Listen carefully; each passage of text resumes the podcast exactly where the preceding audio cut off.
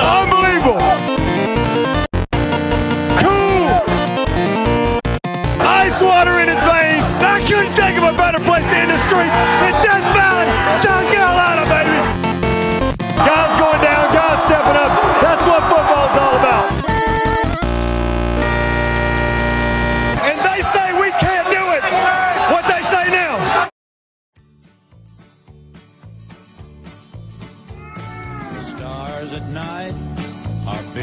bright. Deep in the heart of Texas, the prairie sky is wide and high. Deep in the heart of Texas, the sage in bloom is like perfume. Deep in the heart of Texas, reminds me of the one I love. Deep in the heart Texas. Hey, folks, welcome back to the Clemson Podcast. It is Wednesday, September 12th. Ben and Cody here with you today to follow up on his and Sam's instant reaction pod to the Texas A&M game, one that was an absolute thriller on Saturday night at Kyle Field in College Station, one that I think has left a lot of Clemson fans scratching their heads and a lot of A&M fans with a lot more hope for the outcome of their upcoming season under uh, first-year coach Jimbo Fisher. Uh, welcome back, everybody. We want to first uh, send out our thoughts to everybody on the East Coast and the Southeast that are dealing with uh, the ramifications of Florence. There, we hope you stay safe. We have family and friends there, and again, everybody, uh, you guys stay safe. Make the smart decision. If you're told to evacuate, get out of there. Um, hurricanes are nothing to mess around with, uh, so be safe, y'all. Cody, great game. I was there, as you know. Um, how have your thoughts matured since Sunday during your instant reaction? Now it's been a couple of days. You've gotten to read some things that have come out, and you know the dust has settled a little bit off that uh, thrilling victory. That's a really good question. And I think I was not as doom and gloom as much of Clemson, I think the, the collective fan base. However, I, I maybe I've actually reverted back a little bit because I think Quacking Tiger had a one liner in his most recent article who said where he said we're not a championship team and you could take that both like two ways, I guess. That's that's a we should be a championship team, but we should have like we should be looking the like the mold because we return so many starters on both sides of the ball. Flip side of that is there's some things that are going to make this season worth watching. There's going to be some growing pains, developing offensive line and secondary. That's going to make, I guess, what we go through in these these mop up duty games uh, worth watching. Hey, but before we do that, we're going to get into any of the narratives. What was it like at Texas A&M? Because you were there at the game, and I'm like, I'm really interested to hear. We haven't talked much before this episode was recorded, so like to know how things went. Uh, yeah, man, it was an absolutely fantastic time. Um, on some good advice from some friends, we actually did not stay in College Station. Uh, uh, Graham and I flew into Austin on Thursday and took a party bus organized by the Austin Clemson Club. T- took that down to the game on Saturday and back, uh, and then hung out again that night in Austin and on Sunday. But um, it was a hell of a time. Um, Texas A&M fans could not have been more hospitable. I was really impressed. You know, heard a lot of good things about them, and you know what? It really makes me put things into a perspective. You know, growing up, and really the only way games I will ever went to was South Carolina games, and I always just had this expectation because of that that opposing fan bases, when you go to their school, that they're just really vicious and, and nasty and vulgar. And Clemson is different, right? We're just not like that to, to other teams. But now, as I'm traveling around more, I went to Louisville last year, uh, went to Texas A&M this year. I'm finding out that the experience in Columbia is more of an exception. Um, and not to focus that as a dig on the South Carolina Gamecocks fans, but again to just say how impressed I was last year with Louisville and this year with the the Texas A&M fans. Um, the stadium environment was absolutely thrilling. I didn't realize the stadium was that big. It seats like 105,000. It was probably it was close to capacity, probably 95 to 100,000 people. Uh, really loud. Um, that being said, I've heard a lot of people talk about the crowd noise and how that's the loudest environment they've ever been in. But I was at the Miami game back in whatever it was, 2006 or 2005 in Death Valley when we got the decibels up north of 130, 135. and they had on the scoreboard uh, at, at Kyle Field what their decibel level was, and it was like at 110. It was loud, but it's not Clemson loud, and part of that is because you know Death Valley is just so steep. You're right on top of the field, whereas in Kyle Field it's a huge stadium, but you're not quite as on top of it. But that being said, that the fans were fantastic. They stuck in it throughout the, the game, and I, I just remember uh, texting my uncle and saying, I'm very glad, you know, it was some point in the third, fourth quarter when Texas A&M was starting to make that comeback. I was very fortunate that Texas A&M fans were such hospitable and nice people because we were in an A&M section. Um, but they were more than gracious when that happened, and uh, nothing but good things to say about them, and to, and likewise them to us at the end of the game. So, what was the tailgating experience like? Um, so that what game was a six o'clock local time start, I believe. So that was seven o'clock East Coast, would have been four o'clock out here on the West Coast. Right. Um, so yeah, we got into town probably about one o'clock on the bus and you know walk around people you know saying hey to us inviting us to the uh, tailgates offering us beer um, and yeah everybody was just super pleasant it's more of a it's a very flat, spread out tailgating scene. There were a lot of parking lots and stuff like that close to the stadium. I think the as far as the campus was concerned itself, I didn't get to see a lot of it, um, but it wasn't too much that was appealing to me. Um, but again, I'm comparing that to, to, to, Clemson and what it is. But the game day experience and the fan experience was was absolutely phenomenal. And um, I, you know, Clemson fans, you should welcome Texas A&M fans next year, and I know you'll show them the same hospitality because they did it for us. Was the rain like watching it on TV? You couldn't tell if it was just a, a downpour or if it was more mild. And I, w- I wondered how much that impacted like the players and, and the passing game and the way the game was called and that sort of thing. So it's interesting. I, I listened to, to, your guys' uh, recap episode, and, and Sam mentioned it reminded him a lot of the Notre Dame game. And yes, by the flow of the game, but as far as the rain was concerned, it wasn't anywhere close. Um, it it got going a little bit um, there in the first half, but it's we were undercover where our seats were, so we, we couldn't tell that much. But it wasn't like a torrential downpour. And I think when you see rain on TV, it always looks worse than it is, just because the depth perception there just kind of layers. The well, rain. the lights bring it out. The lights bring it, it, out. Yeah. So. Um, I I think where it would have had more, uh, where it did have more effect on the game, you saw the footing for the guys, especially a lot of the Clemson guys, and losing your, their footing several times.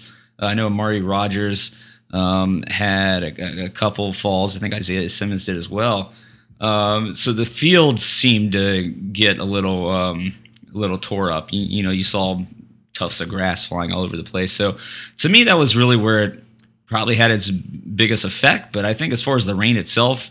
Uh, during uh, the, the, course of the game, I don't really think it affected things that much. And again, it didn't rain all night. It was really it seemed like in the first half, at least from where I was sitting. Again, I was undercover though. Yeah, well, it, I guess you could see the guys falling. You know, the one guy that didn't fall too much was Kellen Mond. That's true. Um, I don't know if that had to do with um, he had some special spikes or he's just that good. Um, it was Ke- it was lucky night. We called it like some voodoo magic. Kellen something. Mond was certainly not falling. Um, it, wow, that guy, uh, he's spectacular. I can tell you this. There's a couple things. Uh, Texas A&M fans had no clue going into that game how good they were going to be. And honestly, I didn't either. I think everybody's prediction, everybody I talked to, we thought, even Texas A&M fans thought we were going to beat them pretty handily. You know, that being said, first year head coach Jimbo Fisher, you don't know what he's going to be bringing to the table um, with Kevin Sumlin's uh, uh, players who are super talented. Um, they've clearly now got some better coaching. Um, so Texas A&M fans didn't expect that. Even even during the course of the game, I wasn't worried until the fourth quarter. I was like, okay, this has gone on for too long. But even like when they were making plays early on and it was only 14 to 3 at halftime, I'm like, we got this. Like Texas A&M is not uh, is not a, a, team that's so good we're not going to be able to to keep ahead and, and eventually pull it out in this hostile environment. But man, they they played it right down to the wire, and that was super impressive. And the other thing that stood out to me is we were leaving the game had you not been in the game and saw the scoreboard at the end, you would you almost would not have known who won the game because both fan base, you know, fan, Texas A&M was walking out. They were not like super depressed. They were like kind of happy or content that that they their team was so close. And Clemson fans were shell shocked. Um, I was actually, you know, it's taken a little bit for this to, to register or, or, for me to kind of digest this a little bit. But at first, I was a little bit disappointed in Clemson fans, almost feeling like we, we were spoiled. Um, it felt like after uh, after uh, Clemson lost the first national championship game to Alabama back in 2015, Alabama fans were just like, "Ho hum, another national championship," and I was like, "I never want to feel like that." And I felt like coming out of that game, that's what Clemson fans felt like. Like that win wasn't good enough for for, for them or for us. Well, in fairness, it was kind of icky given the way that we got outplayed so badly in the second half I totally agree. That's why. and the fumble. And it, I think we went over it a little bit in the instant re, re, reaction uh, podcast. Things evened out. There was luck going around on both sides, but it still felt a little bit icky. Like we did not deserve to win that game. So maybe that was part of the sentiment. well, Unless well, don't don't fumble then. I mean, like Dabo said it best. Uh, like, I don't. Uh, no, we're not talking about that. We're talking about the mindset of the Clemson fans leaving the game. Like Well, it did. it didn't feel like you should be popping your chest out and celebrating after that one. At the same time, it's not doom and gloom, but Well, right. you got to strike mean, that balance. No, but I, I was tried to start up a cadence counts cadence count lead, uh, leaving the stadium as you often do coming down the the the whatever the ramps as you're coming down and going outside as we often do when we leave away games or even home games. But uh, it was one of the weakest like participation. It made me feel a lot back in 2008, I think it was when Clemson made the NCAA tournament. I was out in Kansas City, went and watched it there. Uh, Michigan had the lead for a while. In the end of the game, Clemson started pulling close, and I tried to do a cadence count then with a bunch of Clemson fans, and everybody was just kind of sitting there. And maybe it's being shell shocked. Maybe it's it's an older crowd who tends to travel, um, not as enthusiastic. Maybe Um, they didn't drink enough before the game to carry them o- carry them through the game. Yeah, you know, I, I hate to speculate, but again, I- I, think a lot of it was just kind of shell shock, less so than a feeling of entitlement. Because I, I will tell you this: coming out of the game, Clemson fans did really respect uh, the job that Texas A&M did.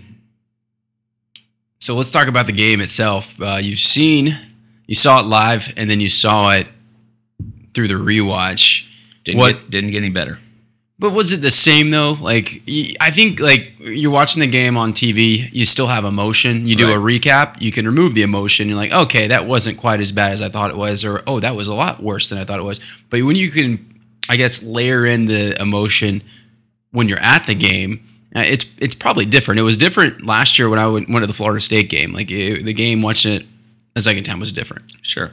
Um, yeah, well, I mean, part of the emotion of being at the game, especially when you're at a visitor stadium, you know, you, guys are watching at the bar in San Francisco, the Clemson bar, surrounded by Clemson fans. I'm surrounded by 85, 90,000 Texas A&M fans, so it takes on a different meaning if you lose, because it's a long walk out of that stadium and a long ride back home if that does happen, and you paid all that money to go all the way out there. Um, so I, I think the emotions during the the two point conversion and everything leading up to that was maybe a little heightened for for me having been at the game.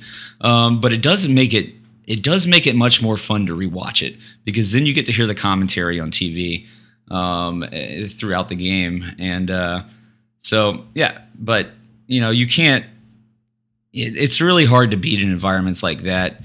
It, it, you can't beat being there in a game of that magnitude, and especially with a game like that outcome. Now, like a game like Georgia Southern this week, you want to stay home because it might be a little bit wet, and we're supposed to kill them. Yeah, okay, better watching at home on TV.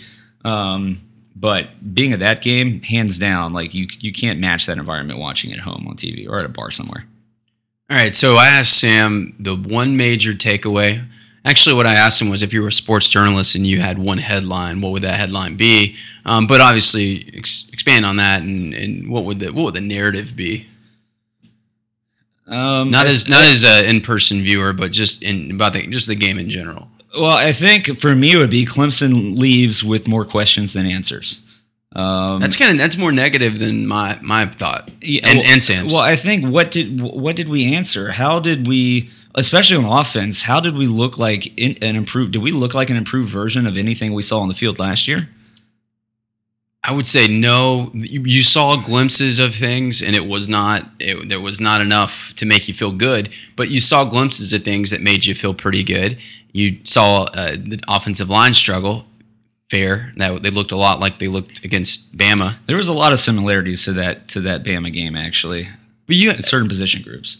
And there's some similarities in the talent level uh, and and arguably the coaching by the Texas A&M defense because it's a, it's a it was a really good front seven. I could Well, and Elko's a really good defensive coordinator. he had a game he yeah. dialed up a great game plan against us. and, and it helps that Jimbo Fisher has played against you know this Clemson coaching staff and a lot of this Clemson team for the past several years. Like he's not a he's not a coach. He, he didn't go to coach at Texas A&M from the West Coast. He came from our own backyard. He had a lot on us. It was pretty clear. Elko knew what he, Elko knows us very well. And I think a lot of people, sorry, I think a lot of people will try to may try to make the argument like, well, we should know a lot about Jimbo too. Jimbo had completely different personnel than we're used to to seeing him um, um, operate with. So you really have to take your hat off to Jimbo for that, um, having that team ready to go. And again, Clemson's going to get everybody's best shot. We have to remember that every week in and week out, every team that we're going to play, um, they they circle us at the beginning of the year. Well, let me add context context to that because I think those words ring hollow. You hear that about like Duke basketball. You hear that hear that about some of the blue bloods. But what that really means is like we, I heard Ben Boulware in his interview with Larry Williams, and he talks about the preparation for the game and how he took a like a, a subpar major or whatever so that he he could focus more time on that. If you that much that much goes into it where you can game plan and understand formations and see them kind of know what the team's doing and hey Clemson has a tendency to be a little predictable in offense. That goes a long way. One two you have all off season to do the prep. And getting a team's best shot when you know Clemson's coming to town you're thinking about that game all off season long you're you know what I mean like there's there's hours of film prep that goes into it beyond what what you can do in a one week preparation Well, and es- especially when it's the second game on your schedule and your your first game's against a cupcake, like you get to prepare a little bit more than you would for, for most other teams. And the guys were hyped, man. They, uh, you know, they came off. Texas A&M came off of a, a really, you know, a large margin of victory the week prior, and so those guys they didn't know what they weren't good at yet, so they had confidence, right? Um, and they played with confidence. I think so. I mean, think think of them as the ascent. You know, you're like like what we were in 2012 and 13, and we got a, a, a college game day. We got actually two in a couple of those seasons. That was the biggest game of the year. That, that's what this was for them. Right, and the thing, weird thing about this one was is like we got college game day, and it's like why? You look at the schedule, nothing else is going on in college football. It's a little slap in the face to the Gamecocks probably because they probably felt like they deserved it, but um, yeah, it didn't. To me, it I think. CBS already had rights for that one. Um, well, fair enough. I mean, you still be game day and play on CBS. Um, so yeah, it, it's uh, it's interesting. It didn't feel like a, a college game day environment to me, but again, I think it's just because everything was everything was like tailgating. And everything was just kind of so spread out there. So you mentioned you didn't you didn't find anything like too redeeming uh, from the offense. Let's talk about the offense. Trevor Lawrence, his you saw QT's write up, he actually again looked probably better on the second watch and better just in general than he looked on in, in the in the in the box score or uh, I guess like if you read some of the, the post game narratives, like he struggled, he did this and this wrong. Um, you, you didn't find something redeeming there, or Kelly Bryant in that second half when he finally got some confidence and some fire under him. Oh, I mean, yeah, absolutely. Um, if we want to start with, uh, let's start with Kelly Bryant. You know, you couldn't tell. You didn't really didn't know if the coaches were sending a message when they send Kelly or sorry Trevor Lawrence out to start the second half, but he goes uh, to series, and you can tell he's being overmatched. They're uh, sending pressure on him, and this is a big game environment. The first one he's ever been in hostile environment on the road. Um, and it's just something that, you know, the offensive line wasn't doing him any favors. He probably felt like a lot like Kelly Bryant at certain points last year. Um, and so for Kelly Bryant to turn around to go in that game and immediately on his uh, first possession in the second half go down and score, um, and then to go follow that up and go down and score again. You guys, uh, you mentioned it, like you, his mindset and his mentality was completely different than anything that Trevor Lawrence had. Like Kelly Bryant had been in that situation before. Listen, Trevor Lawrence is going to be great, but Kelly Bryant in that moment was absolutely the right call. Um, yeah, I know hindsight is twenty twenty clearly, but um, absolutely right call. And, and wow, like so impressed with with Kelly Bryant and just how classy he's been uh, throughout all of this. He's in, again, he's in a very tough position. Um, and I, I will say kudos to Clemson fans for not Um, I was listening to a podcast today, and they, they were saying how Clemson fans are very different than than Alabama fans, and how Alabama's fans treated Jalen Hurts uh, during the college football playoff last year. And they mentioned how Clemson fans were much more um, kind of lenient or accepting of Kelly Bryant and the Trevor Lawrence battle, and not throwing any quick to throw any one guy under the bus. And I really do appreciate that. And I will say another thing that I, that I took away, I saw when I was watching the replay, was they were showing Trevor Lawrence watching Kelly Bryant during one of those drives in the second half, and you can see him mouth out like right before play, "Come on, too." Um, so these guys are really pulling for each other, and I think that's you know I, I'm still not I still don't know what to think about this two quarterback system because it is hard for any one guy to get in rhythm. And if you pull him out or if he does something bad, does that hurt his psyche? But uh, the, the guys are bought in. And so that tells me the coaching staff has done it the right way.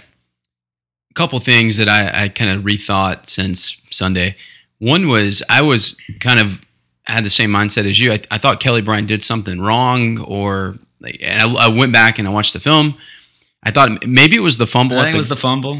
And but he had mm, just mm. gone two series. They seem to be staggering them every two series. And maybe, well, maybe don't put him under center when he hasn't done that all year, and that's not really his thing. In and the rain, you just see if you can get in the end zone the old-fashioned way. But that aside, I, I, I tend to go back on that. I think the reason Trevor Lawrence started the second half is because based off of what we saw in the first half, that's all we had to go on, right. there's there's absolutely no doubt who was the better quarterback or who was going to give you the better chance to win. That would have been Trevor Lawrence. I mean, yeah. That being said, though, Kelly Bryant did make some good deep throws in that in that first half, and you know, it, as great of a play it was, Trevor Lawrence coming in there in his first pass, going whatever sixty four yards to Tee Higgins. Nobody on this football team last year makes that catch. So you put Trevor Lawrence in the same situation again. It, a lot of it's about the guys. How about does Kelly Bryant make that throw in this game? Is I guess the better question there, right? I mean, it's not like he threw Tee wide open. Like there were two guys around, so he had to go up and get the ball. Yeah, so, no, you're, you're you're right. So I, I, mean, listen, it was a great play. It was a great throw. I'm, I'm saying all those things, but like Deon Cain doesn't make, make that catch. You know, Kelly Bryant didn't have those opportunities last year, and kind of, I think, I think what we're seeing out of this offense is there. It's when Trevor Lawrence is in there, they call very specific play calls. When Kelly Bryant's in there, they call very specific play calls, and they don't let. I mean, maybe they let Trevor Lawrence run it a little bit too much, uh, relying on that. But I think they need to let it open up with Kelly and see what he can do. Because if he, if he can't do it, fine, we'll learn that. But what if he can't? I agree. The aggressiveness was there in the second half. It felt like a guy that didn't have anything to lose, and maybe that's the whole reason thinking this competition is going to bring out the best in both players. If that's the strategy going forward, then so be it. There has to be more. I said it on Sunday. There has to be more aggression in this offense. There's got to be. There's got to be a habit of being Auburn, it'd be being Oklahoma State. Like let's try to put 60 on the board. Like I, am I'm, I'm so tired of play, doing enough not to lose. I'll, I'll, I'll leave you with one quote from Bill Connelly of, of SB Nation. He said, "Clemson seems." okay to leave it to the the judges to to leave their scorecard to the judges to see who will uh, decide the win. And I'm I'm tired of that mindset. We've seen it too much, and I, I think it has a, a, negative effect on Bryant's psyche, and then ultimately as a, how, how that will lead up to our ceiling down the road. Yeah, exactly. I mean, a lot will be said about how Clemson is used to playing in uh, playing in close games, and that's Dabo's way. And so when it comes to crunch time, we're experienced to that. But none of that matters when we get to playing Alabama or some other elite team. Like because if we're not up to the level of play to match them, we're not going to be in a close game. Um, you know, I think you guys mentioned it last time. We got outplayed and still won, and that's what championship teams do. And once or twice, maybe a season, but you can't make it a habit of getting outplayed and, and just especially against inferior teams. Now, granted, let's give credit where credit is due again. Texas and A&M played phenomenal. It was a great environment. It was a very tough game early on the season, but uh, you know, I we mentioned it. I mentioned it last time about the play calling need to be more creative. We've kind of seen this same song and dance from from Tony Elliott and, and Jeff Scott over the last couple years. I think Dabo came out today saying that he has instructed those guys that he wants us to be running the ball more. There's no reason why, especially in a game in the rain, while Travis Etienne shouldn't get more touches on the ball. Um, it just doesn't make sense. I don't know if it's a product of just having too many weapons and we're trying to keep too many guys happy, or I don't know. The play the play calling just seems to be a little little like it's just not dynamic, and we do the same few things over and over again. Um, so I don't know. I mean, and a lot of that has to do again. Part of it, okay, sure, maybe limitations of Kelly Bryant. Uh, a lot of it is probably has to do with terrible interior O line play, which looks like it did against Bama last year. And I'll bring it up again. Robbie Caldwell. What are we seeing out of coaching up these offensive linemen? It's one thing. Usually we trust Dabo. It's one thing for Dabo to say this is going to be. This looks like the best offensive line I've ever had in Clemson. Well, from what I've seen so far, this year, that's an insult to former offensive linemen under Dabo at Clemson because I haven't seen it. And there's a lot of other position groups too where, yeah, we got all the talent in the world, but are we seeing them being coached up and becoming better? Didn't see it on the offensive line on Saturday night. No, and what's surprising is it's not like there's subpar talent there. There's there's Pollard who moved there from tackle. He's been a two year starter, and Kate Stewart gets to start over him and that's that's a little bit worrisome, or at least it's it's peculiar. Um, John Simpson playing opposite Pollard or Kate Stewart at left guard is been you know touted as the best or the most talented uh, of the, of all the starters in terms of raw ability. So that that goes directly to coaching. And Justin Falcinelli had a he was letting guys, oh, laying guys right and left. Yeah, I mean, and give A and M a little bit of credit, and that's part of this, a similar defense. Uh, Elko runs a similar defense to Venables. It's about shooting your gap, so they're going to see some success. So us not trying to continually move it up the A or B gap with Etienne, that's fine. Uh, you still got to give him the ball. Uh, you can call it creative ways, whether that's a a check down or let him go to the flats in a, in a situation like that where he can he can get some open field and and do let his legs do the work, but I don't blame him for not, you know, running a gap, b gap, but screen passes are a little bit. It's becoming redundant. We talked about this, uh, you know, in a recap episode. Uh, they know it's coming, the formation, and they know they see it's coming. Bryant's not particularly good with that. He doesn't get the play. ball out fast enough. Yeah, slow release, rain, guys are falling. Like, and then okay, the one thing that still irks me is, is you said they seem to have a similar game plan when Bryant's in there and when Trevor Lawrence is in there, but it I, I don't think that would be the right play. They have different skill sets. One's not apt to run, the other is more prone to run, and one one has a lot lot of great ability with his arm. Well, and if our but but if our offensive line is going to play like that, then we need KB in there to win um, because of what he could do with his legs. And that's where Deshaun Watson was, I think, as a total package ahead of Trevor Lawrence. He could do it with his arms and his legs. We haven't seen that out of Trevor Lawrence now yet. Now they say the guy can run, and we may see that over time. Part of it is he struggles picking up blitzes. Once he's able to do that, maybe he can leave the the you know, feel the pressure earlier, get out of the pocket. Um, and, and scramble a little bit with his, with his legs. But as it is right now, if guys are going to be coming after him, uh, and he's not able to roll out the pocket on the run and get a ball off, then you got to roll with Kelly Bryant because he's the guy that can do that. And that's sad because it's not like it's not like it's it's a uh, he's deficient at anything really. It's just that the offensive line is so bad. That's more of an indictment on the offensive line than it is in the coaching. Any type of limitation uh, on Trevor Lawrence's part. Um, and I, I, honestly, I think they can they can fix that to I, we can get to a level that's like enough where you can still let Trevor Lawrence unleash his his gifts. Well, and, and, he, and, he, still can run. He can at least he can roll out in the pocket. And right. I think his, his picking up blitzes will get better the more Absolutely. reps he gets. So. Absolutely, and throwing on the run is one of his strong suits as well. I mean, that ball he got out there to Hunter Renfrow that was just shy of a of a first down. I guess that was the third quarter um, you know, was still a great throw um, out there on the run. So, yeah, I mean, he's going to progress. This is only his second collegiate game, and that's why I mentioned it over and over. Let's see what Trevor. We haven't seen him in a game yet. Let's see him on the field. I don't care what he did at uh, where do you go, Lawrenceville High School.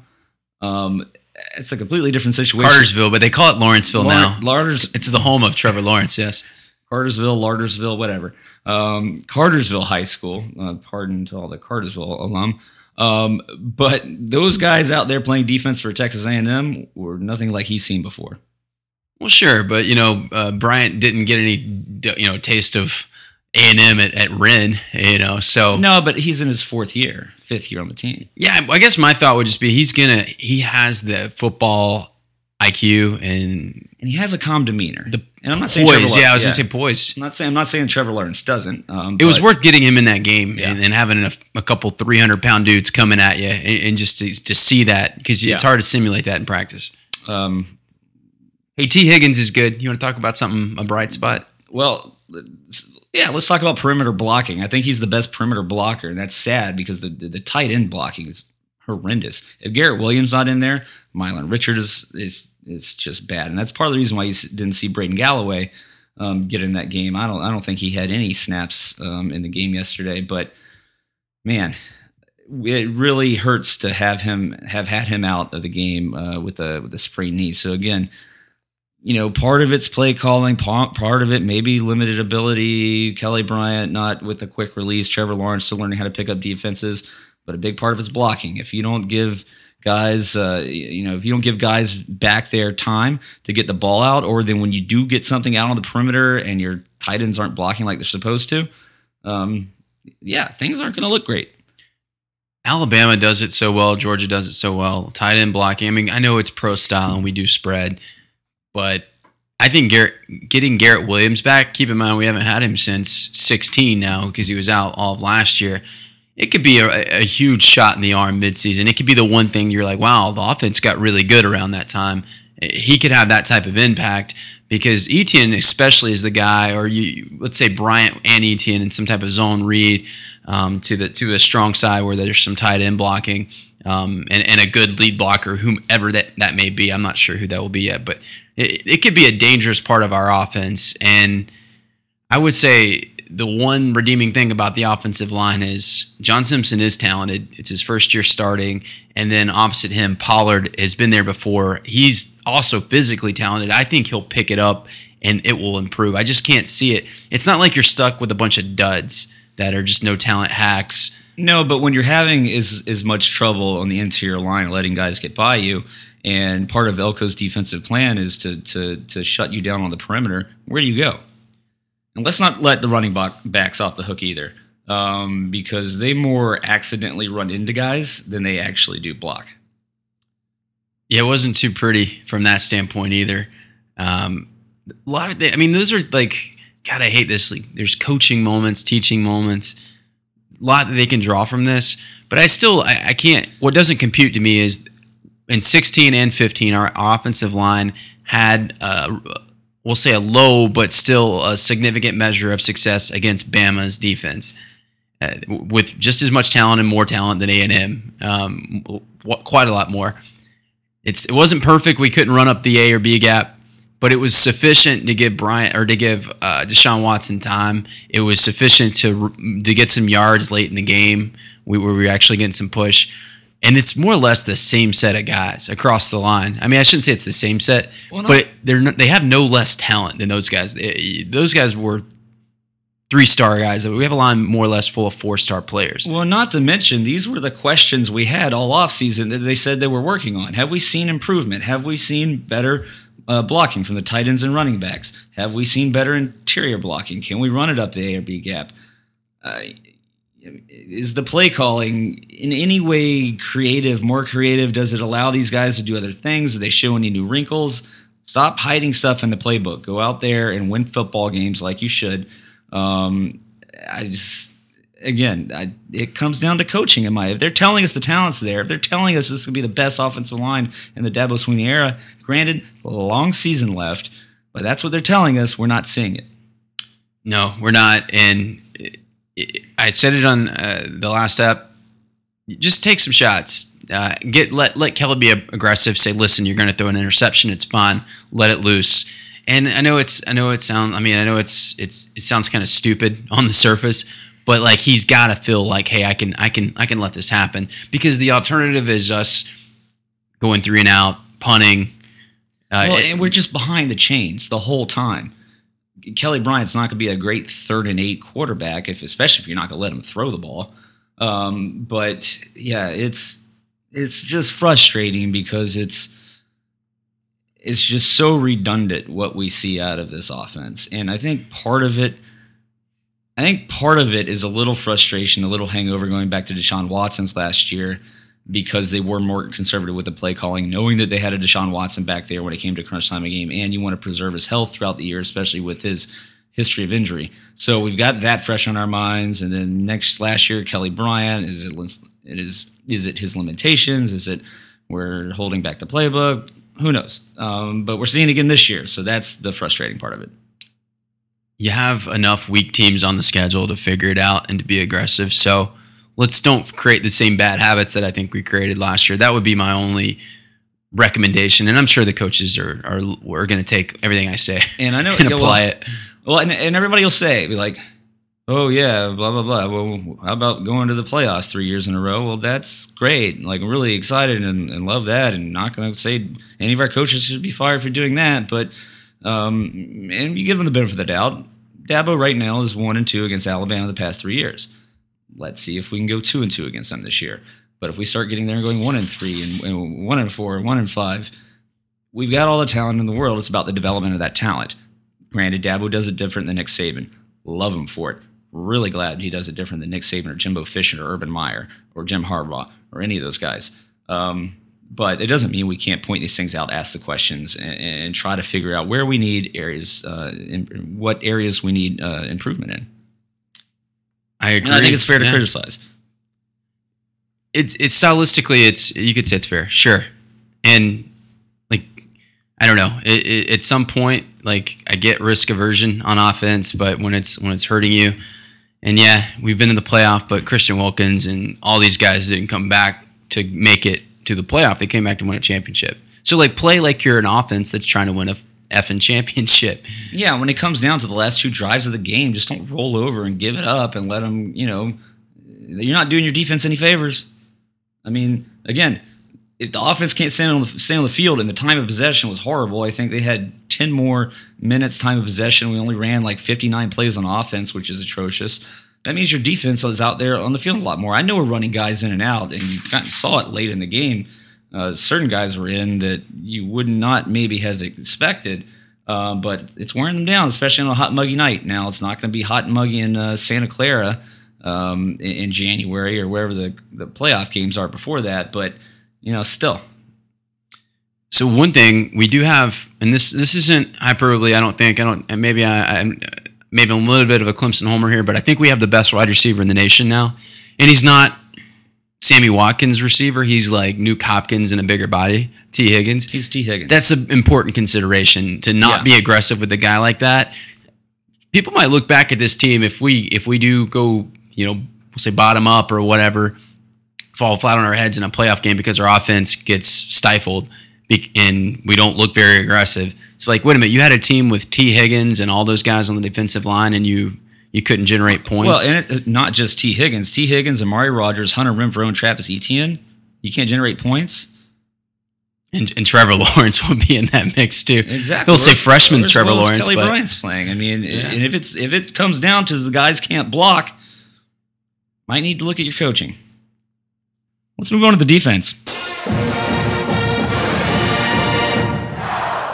So I think a lot of this is lost, or this has kind of gotten lost in all of it. Uh, going back and looking at the game, the defense was actually struggling early on too, very much the same way they were struggling in the second half. There was, you know, late into the first quarter and all of the second quarter, A and M was having trouble moving the ball, um, but then they started going away from the run, um, and Kellen, Kellen, Kellen Mond just went off. And I mean, the defensive line played fantastic, but I thought the game plan was actually pretty good too, because you saw a lot of times that they would let the the, the linemen and the linebackers kind of get up field on them and then dump it off right in kind of that no man's land.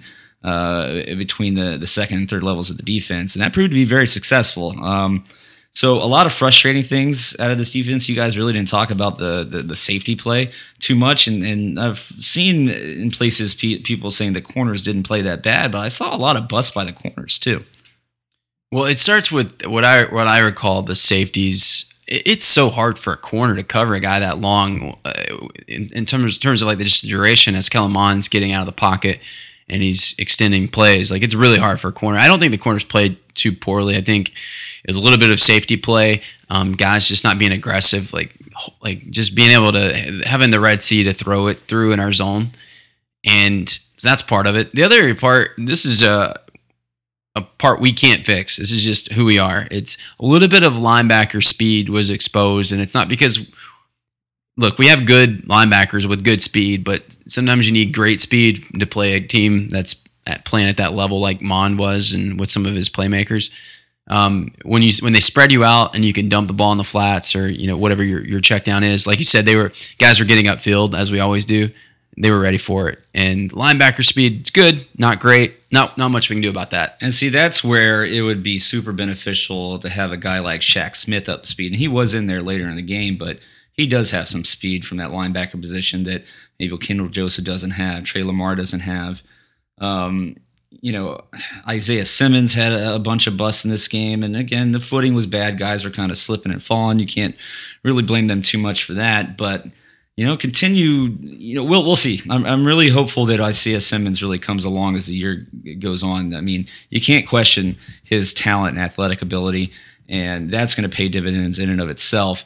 But when you start playing these more elite teams and elite, elite offenses, and maybe we, I'm not going to call Texas A&M an elite offense uh, quite yet, but they look pretty dang good. And at the very least, they have a pretty dang good quarterback. Um, and they, have a good offensive line too. That Yeah. I mean, and I, I don't say that they didn't give us that much trouble, but No. throughout the course of the season, don't be surprised if this this team wins And- double digits. And, you know, there were some issues with finishing off the plays by the defensive linemen when they did get in there. And there was just some fluky tips and stuff like that, the catches that, you know, you'd hope in a game go your way 50-50. They skewed a little bit, probably 80-20 in that game for Texas A&M. I'm not saying they're getting lucky because some of those catches, the one that K'Von Wallace almost intercepted um, in the end zone, that was a great catch. I think that was by Rogers. And the other one that Rogers had in the end zone was great concentration to go up and get that ball um, in some tight coverage. So you, again, you got to give a tip of, hat, of the hat to the Texas A&M offense and Jimbo Fisher and his play calling. But there, there's still left a lot to be desired out there on the, the Clemson defensive side of the ball. What I'm wondering is, you know, speaking of the safeties, um, at what point, and you did not see Kyler McMichael or Mario, Good, Mario Goodrich play in this game, at what point did they start considering maybe uh, moving Goodrich back to safety, knowing that you have a real lack of depth there, especially if you can't move Isaiah Simmons out of the Sam Nickel position to help out? You're really running with K'Von Wallace and uh, Tanner Muse. And I think we know what we're going to get out of Denzel Johnson, at least early on in the season. There really needs to be some support there for those guys. You know what stinks about our schedule and really college football as a whole. Like we don't have a top ten game. Maybe A and M sneaks into a top ten. We find out they're their top ten team. Uh, who knows? We have we saw Furman running much of like the triple option or some type of option attack. Georgia Southern, if we play them, they're coming with a bit of an option. Uh, Georgia Tech, we don't have a whole. Even early on, we're not going to ha- be able to test these guys in the secondary the way we want to test them. Mond might be the biggest test they've seen all season, and uh, maybe until they get to a potential postseason, which is unfortunate because they they've got to learn. And it, you could talk about like you're talking about Goodrich over to, to this to the safety. Maybe he goes for bodies, but at this point, it's not a thing of talent. Uh, really, it's it's a thing of instincts of understanding the system, being in position. Like Isaiah Simmons was his athletic, like he's off the charts athletically, but was a little bit over aggressive, taking bad angles in pursuit. And and all the guys' eyes back there in the in the, the second, third levels of the defense. I mean, they mentioned as much. They were they were getting caught off guard. They're looking in the wrong places, not trusting their instincts. So again, a very complicated offensive scheme that Jimbo Fisher brings. Uh, one that you know we may not see again this year until we get into a playoff situation, start playing some uh, uh, better, more complex teams. But um, you know, at least in these learning moments and in these situations where we're exposed, we're still winning the football game. You can't complain about that. Um, but at the same time, there have been expectations set for this team and this defense, and you know it's it's okay to ex- to, to at least expect this team in some capacity to live up to it. Well, I really think when Mond goes up against Alabama, it will vindicate Clemson to some degree. People will realize, oh, this he didn't just have a good te- a good game against a, a overrated Clemson defense. He's a good player. Do you know if that game's at, at, at Kyle Field or It's a, it's in uh, Tuscaloosa. It's in Tuscaloosa. So what I will say about this, why it may be hard to compare um, apples to apples, especially if Alabama goes in there and blows them out, um, or at least wins by a convincing margin, is at that point in the season, Alabama is going to have what four games of tape on them. Well, and technically they'll have one just one game of tape because they didn't put too much on film against Northwestern. I don't know who they play next week. Well, it's not like they hold they held much back against Clemson. No, so no, they yeah they that's one valuable. they showed their hand. tape. Yeah. Well, the, well, the things that Mond was doing, if he can replicate that against Bama, like good luck game planning for it because you can't. Well, I mean, overall, still, I mean, the defensive line did play incredible. They got a huge push all game. They had they had Mond on the run. They had him scrambling. They were got some hands on his uh, uh on him when he was in, in a passing motion um, a, a few different times. And you know, to his credit, he was able to to shake him and, and pull off the throw. So They also got to him, and they got to other players in the backfield Yeah. a good bit. They were racing, like you said, they they performed well. Their offense was moving a good bit in the first half, more than we were accustomed to. But those were being erased because Clelin Ferrell and Austin Bryant uh, coming off the edge. I mean, they're just Yeah, I mean they're the X factor, right? I mean they, can help neutralize, um, and they do help neutralize a lot of weaknesses you may have in your team. Especially, I mean we're going to see it play out throughout the year. Another reason we're not going to know how good our secondary is is because our defensive line is going to be on top of quarterbacks so often, and they're not going to have a lot of time to throw. So it it's more of an area con- of a concern than I think I even thought it was going into this season. And looking ahead, again, the things you mentioned, playing, you know, Furman was a, was, was an option team, Georgia Southern's an option team, Georgia Tech is an option team. All these inferior teams are option teams. Um, and what quarterbacks do we play left on the schedule that are really going to light it up? Um, well, and there's only a handful in college DeAndre football. Francois at, at Florida State. But yeah, it's it's not only a quarterback; it's got to be an offensive line and a quarterback that's not just good, Right. but really good and can move with Yeah. his legs. And there's only one, and he's in Tuscaloosa. Let's be honest. And, and that's the funny thing about it is, uh, Well, Dwayne, I haven't watched Haskins by the way at High State. So before I make that comment, well, I'm hearing a lot of good things about Haskins. Um, the question is, can we do what we do now and beat Bama? Absolutely not. We have to get better, especially since Tua has a it has much more capability to pick a team apart in the secondary. You know it's going to be harder, as good as our defensive line is, to get a push on Alabama's offensive line. So, so Tua is much more capable of that than Jalen Hurts was last year. So, to me, it looks like we picked up where we left off, where it looks like Alabama is a step up from where they were last year. And again, they just won the national championship. We don't have to beat them now, which is the good thing, but we have to beat them eventually. We talked about it. This is a good team. This is a great Clemson team on paper. We're not playing on paper anymore. This is the season. They need to get it turned around. I really think yeah, Dabo. Is- kickstarted. I'll he say probably that. wouldn't like hearing a bunch of you know nobodies on a on a podcast telling him telling him how to do football. But I think he knows what we're saying right now to be true, and I think he knows we can't just kind of we can't just go half-ass through the season. He realizes that. Yeah, absolutely. And, and we know he's not listening to us anyway. So we're a fan podcast, and this is what we're going to do. Um, again, it's it should be okay to criticize this team where criticism is due. Now, we're not going to criticize like individual individual players and their characters and stuff like that. These are kids, but you know, we're watching this game, we're digesting it, we're comparing what we see and how Clemson is playing to what the other great teams of college football are doing. Um, and so I think that's where the critique comes in. And by no means, by no stretch of the imagination, are we saying it's doom and gloom. They're they're not going to live up to the expectations that we had this year. A lot of guys in this team are going to get a lot better. A lot of them are young. A lot of them don't have a lot of experience, but they have a ton of talent. We've got coaches on this team have gone to national championships, won a national championship. So it's, it's not the end of the world. It's a long season. We're two games in we're 2 and 0. That's where you start. The reason I see this differently than I think most Clemson fans is because I'm not looking at the numbers sitting next to te- our name uh, or Texas A&M's name, which currently there's I don't believe they're ranked. Maybe they are this week. But if you look back at the Notre Dame game, I think they I can't remember the preseason rankings. Two top 15 teams. It was the same damn game, except we took it was Notre Dame. It was the big brand. They had a great ranking. Don't like I I really think A and M is a top 15 team and with potential to be a top 10 team. And if they have a we'll say a eight by their name, then all of a sudden we're like, wow, what a good win. We held on. That felt, you know, felt like we pulled out again. But because we thought they weren't going to be so hot, it completely shifts the way we look at this. So, and I know it's hard to move up a team into the polls after losing a game, but I look at Michigan State, who's sitting there at number 25 and number 24 in the AP and coaches poll, respectively.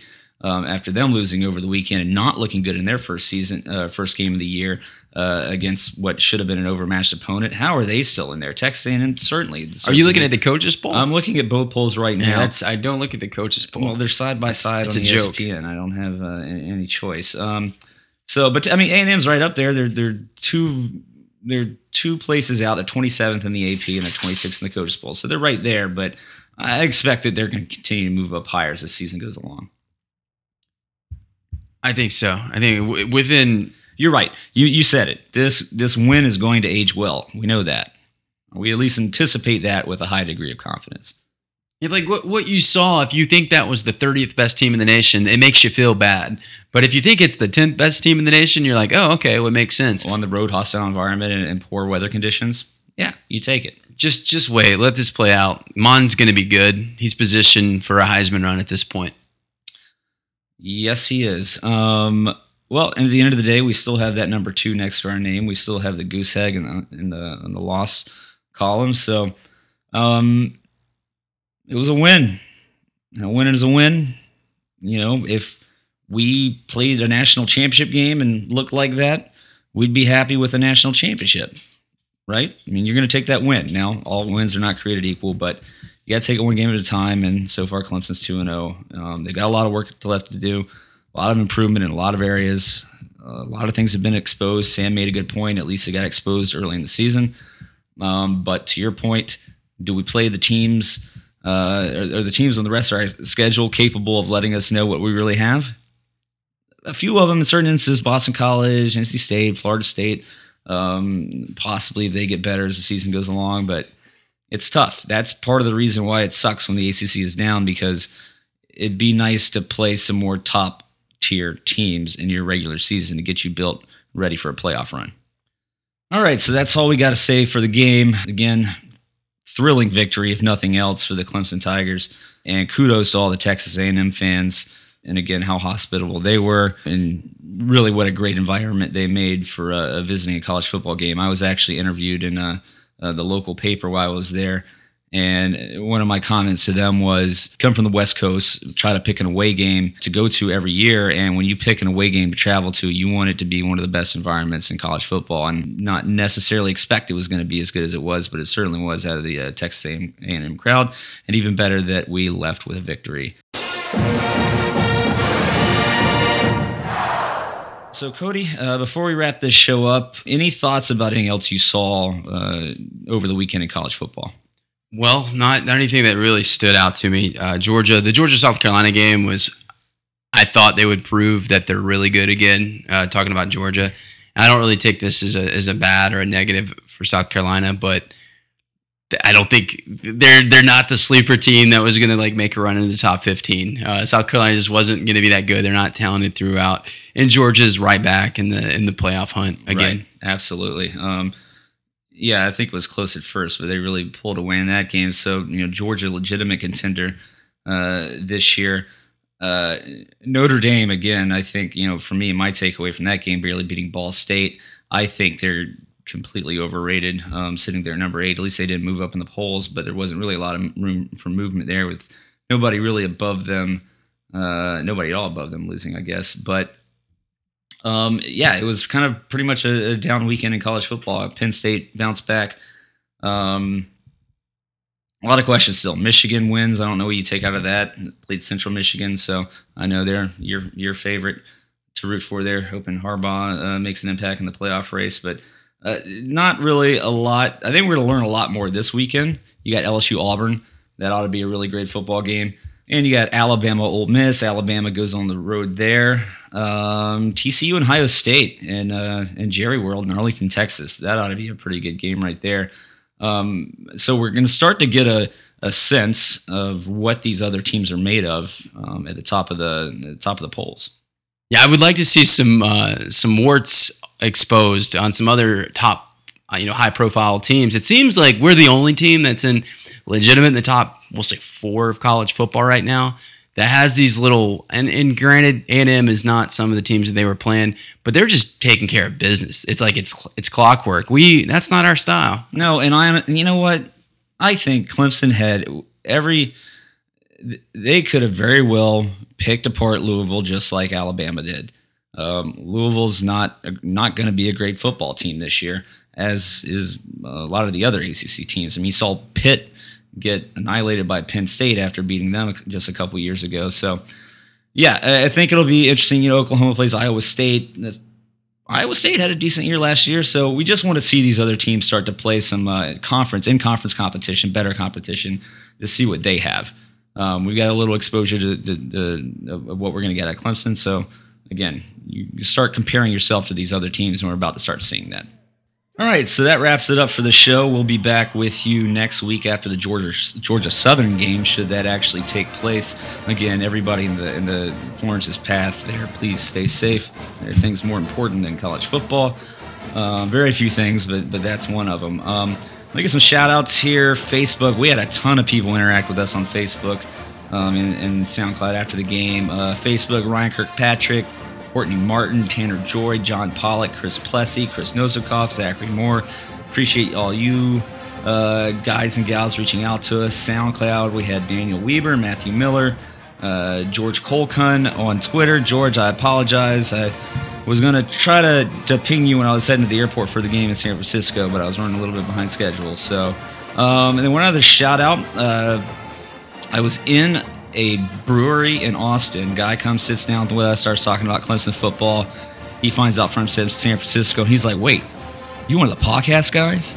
First time in three years that has ever happened to me, um, or any of us really. So that was pretty cool. Stafford Carter uh, hung out with him uh, that night in Austin. It was a blast. Um, and I will say this, folks scooters. That's all I have to say. They're awesome. They're a great way to get around the city.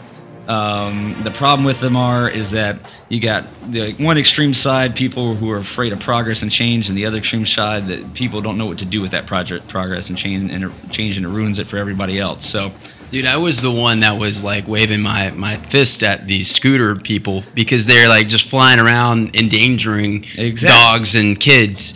But now I, I, I rode one in San Diego with you guys for uh, like a week ago or so, and man, it was so fun. I'm like, screw the kids, screw the dogs, get them out of my way. Let's ride well, some scooters. And I rode them all over Austin, Texas, and it was a blast, man. The thing is, if you're gonna ride them, people, be courteous. Don't ride on sidewalks. Don't leave them strewn all over, laying on sidewalks. Let's help this become a positive thing for uh, uh, for our society. They're a lot of fun, and people who are afraid of them, it's okay. They're just they're just freaking scooters, all right. So, again, that's all the time we have today. Please uh, reach out to us, clemsonpodcast at gmail.com. We're at Clemson Podcast on Twitter and Facebook. Same thing on SoundCloud. Please, if you have some time, go uh, write us an iTunes review. We'd really appreciate that.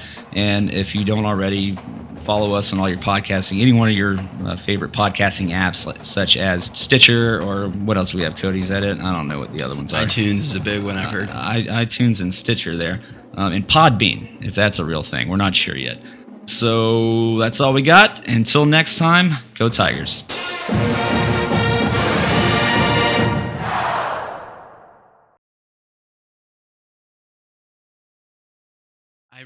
Think, yeah, Dabo is, eh, kickstarted. I'll he say probably that. wouldn't like hearing a bunch of you know nobodies on a on a podcast telling telling him how to do football.